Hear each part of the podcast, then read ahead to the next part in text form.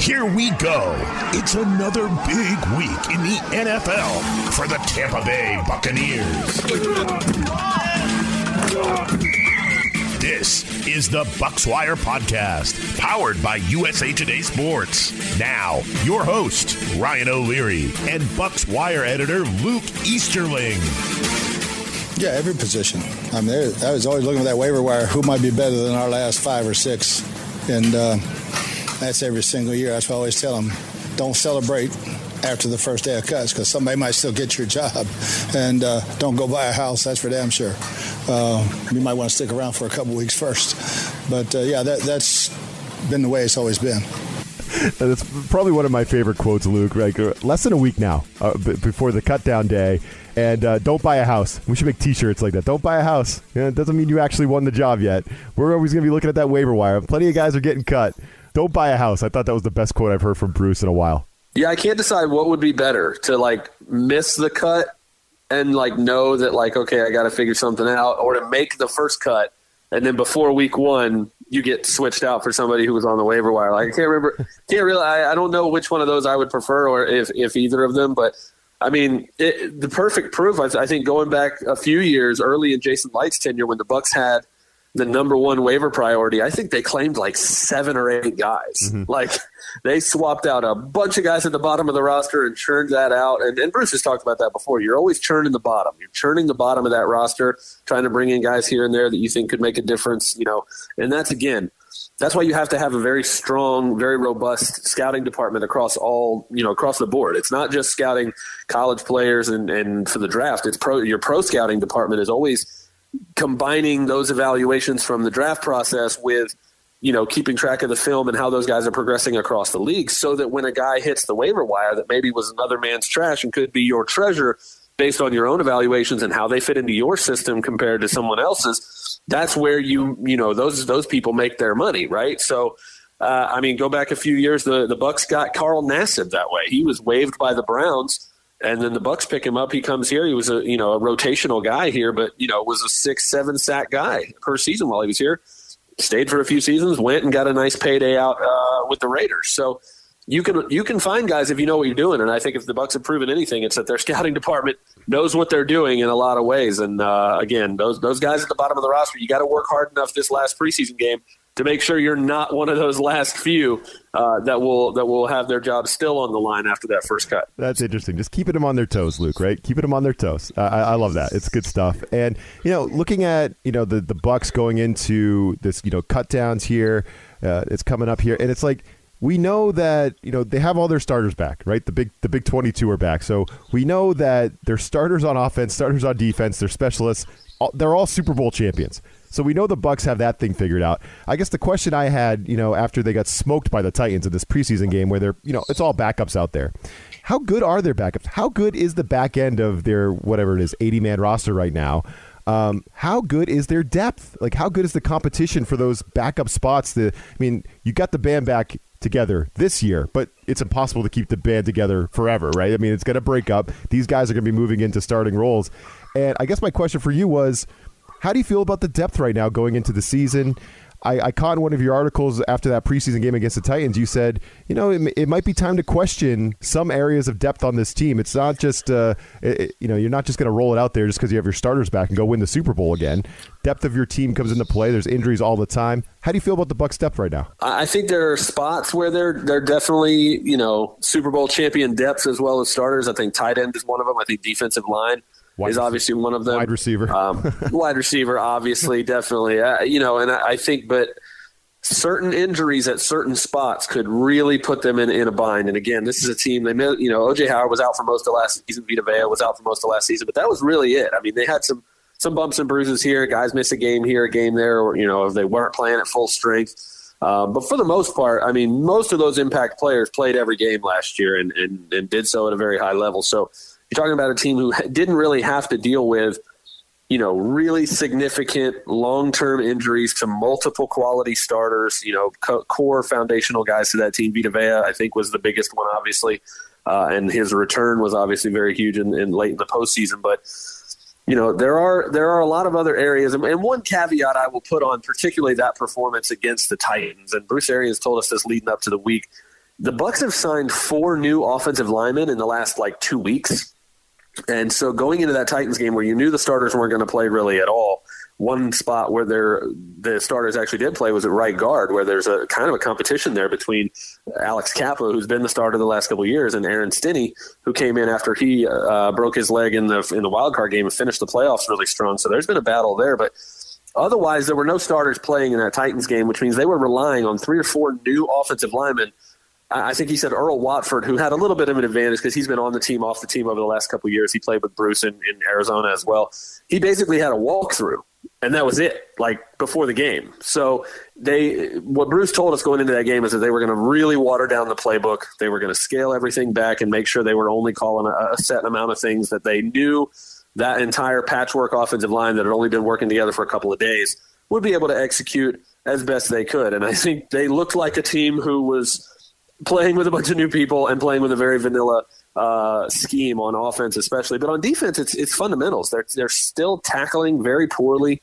Uh, a lot of those backup guys that are trying to fight for jobs on special teams and defense, they need to tackle better. So I think when you look at fundamental things like that, that's what concerns me. Is that if this team has some key injuries on defense, just go back and look at the Washington game. Devin White was out of that game because of COVID, right? Yeah. So they put yeah. Kevin Minter in, who's a very respected teammate, one of my favorite people in the locker room, great special teams guy, great leader, but he ain't no Devin White. There are very few of those human beings on this planet.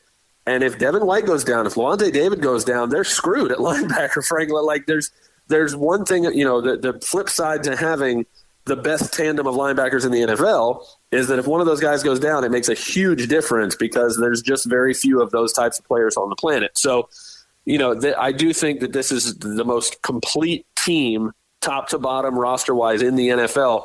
But it's much more top heavy than they probably like it to be. Obviously, that makes a big difference when those guys are healthy because you can go and dominate. But you know, it's they're going to have to navigate things very carefully and, and hope they stay as healthy as they did last year. Now, you mentioned OJ Howard he is coming back from that. It was an Achilles, right, that he had, and you know that's, right. that's a tough injury. He's off to kind of a slow start, right? Dropped a couple balls. Bruce has said, you know, he's kind of preached patience with him. But you know, any concern about OJ Howard's slow start? I mean, we've been kind of waiting for this player to to to click on for for years, right, and to kind of dominate. He hasn't really lived up to his draft uh, where they drafted him. Uh, I mean, that's that's saying the least. But uh, would really love to see OJ Howard have a breakout year. But you know, it does. I don't know. Like so far, it's off to a slow start. Yeah, and I think honestly, the the the most frustrating thing is that is what separated Kyle Pitts from him from as a, as a draft prospect. If you go back to the draft process, OJ Howard didn't have a flaw. I mean, you looked at everything in his game. He could block great because he played at Alabama where they ran the ball all the time. He didn't catch the ball a whole lot, but when he did, he did it well. He had that huge game at Clemson in the national championship that that really you know skyrocketed his status through the air. He's a great athlete. He's a great guy in the locker room, great teammate. But just watching him try to catch a football, it looks like he's miserable. Yeah. It looks like it's such a chore for him to just concentrate and put hand and eye together and make a catch. He he bounced back against the Titans with three shorter catches at, at, later in the game, but he dropped his first two targets. Could have been big plays and you just, you know, Tom Brady talks so much about trust and, and having faith in a receiver to get the job done. And when you can't be sure that that guy's going to catch the ball, he's not going to come find you. You know, he's not going to count on you to take chances, you know, and, and make big plays and, and count on you to go go up and get the ball uh, when there's tight coverage. OJ Howard has got to get to the point where he is confident mentally in catching the football. And again, coming back from injury doesn't help that at all again, that's one of the biggest struggles with him as a prospect. He had no injury issues at Alabama, and he comes into the league. He's ended up he's ended his season on injured reserve three out of the four years he's played here. So it's just really frustrating to watch a guy who is so athletic, has so much talent, does everything the right way. He's such a complete player, except for that one important thing, which is catching the football, and it's really important in his position. So obviously, with the Bucs, you have Gronk, you have Cameron Brate, even Tanner Hudson and Codey McElroy. So you know a couple of you know pretty good depth guys. So you can handle it if he's not on the field, but he should make such an impact because he's so talented, he's so athletic. It's just when the ball gets there, uh, he's just got the yips, man. I don't know. Yeah, there's no doubt about it. So um, we'll see. Hopefully, a bounce back year.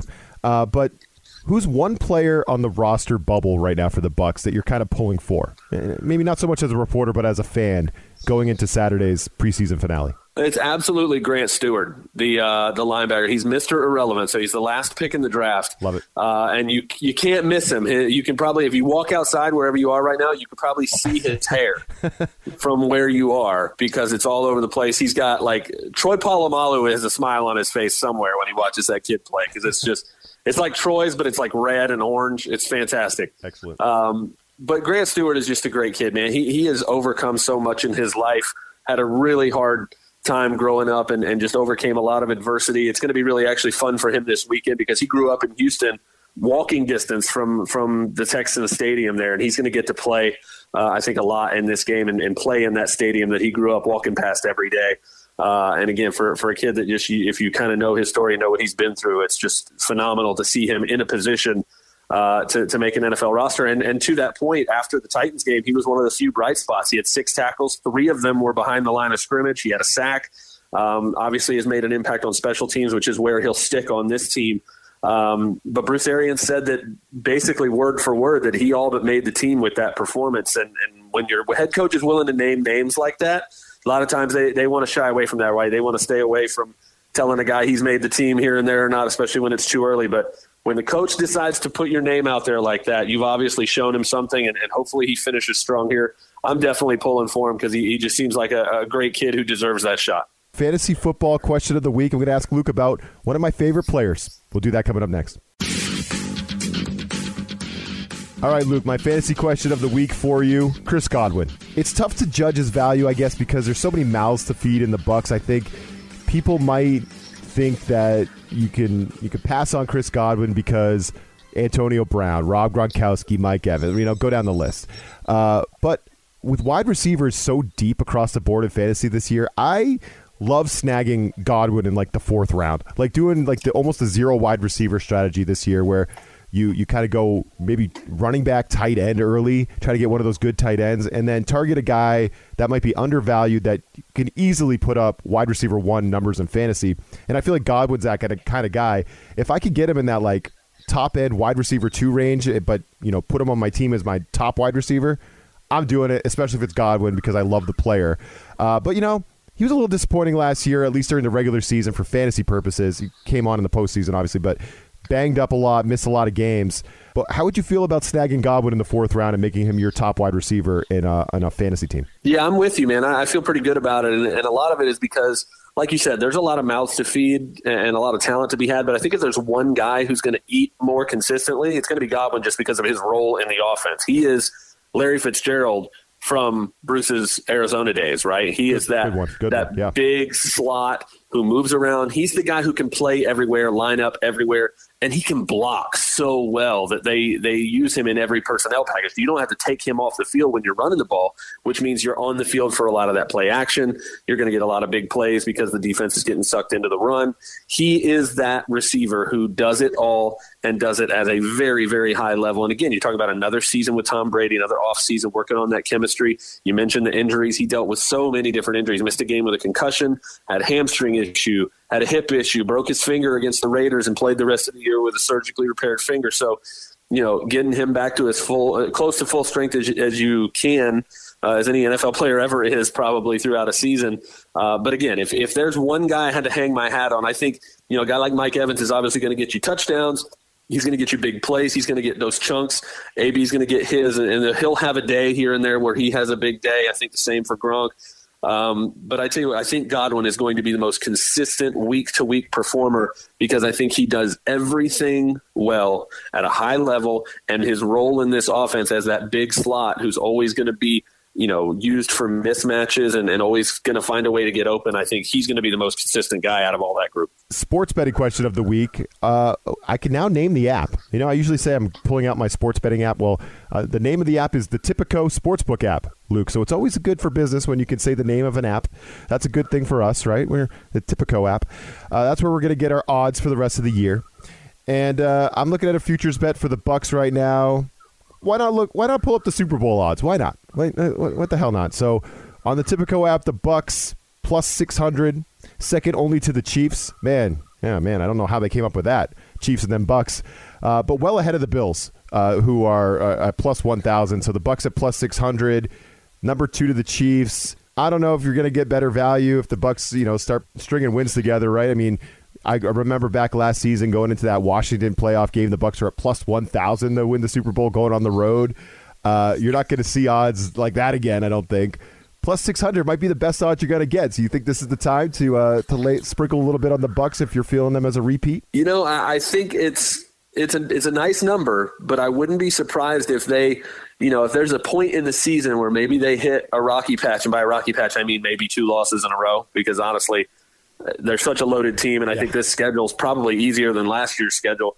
Uh, that's that's the only benefit to not winning the division last year, right? If you get that second place schedule the following year, which I think will help them, they should be a better team this year. They should be a better team with an easier schedule, and, and I think that you know I don't mind taking that number right now I do think that if they, you know, if they got a couple of losses in a row at some point in the season, I know we talked about the Rams game. It's got to happen early, though. I think if there's an early, I don't think we'll see the struggles that we saw last year, where they were obviously seven and five um, through you know 12 weeks. I, I, don't think we see that level of it, but that's the only thing that can make that number dip for me. So if, if you like them to repeat as much as I do, uh, and the fact that I don't think the Chiefs are a better team than they are, I don't think that that they I think those teams should be flopped right now, uh, flipped based on what we saw in the Super Bowl. Obviously, um, I don't have any problem taking that bet at all. And you also have to factor in, Luke, that Tampa Bay wins every freaking championship now. So you, that you know you got to factor that in. Yeah, I mean so, we just we, we just schedule boat parades now every few months. Freaking ridiculous. So yeah, so so you know sprinkle that thing in too. Makes that line look even better. Plus six hundred. Freaking Tampa Bay, title town, man. Unbelievable. Tampa Bay. Tampa oh, Bay. Tampa Bay. I like that. Tampa Bay. So Speaking of Tampa Bay, next week we get we get to talk about the final 53, talk about Week One, look ahead to that game against the Cowboys. I'm looking forward to it, man. It's gonna be fun. It's all it's all real, baby. It's all real in a week, and I love it. It's awesome. For Luke Easterling, I'm Ryan O'Leary. Thanks for hanging in with us. We'll talk to you next week. This USA Today Sports Podcast has been presented by USA Today's Sports Media Group and is available in your favorite podcast store. Make sure to subscribe for weekly updates, the latest fantasy picks from Cory Bonini, and the Huddle Podcast, Inside the Weekly Line, with Sportsbook Wires Jeff Clark and Eston McLaren, and the Bet Slippin' Podcast. We'll see you again next week.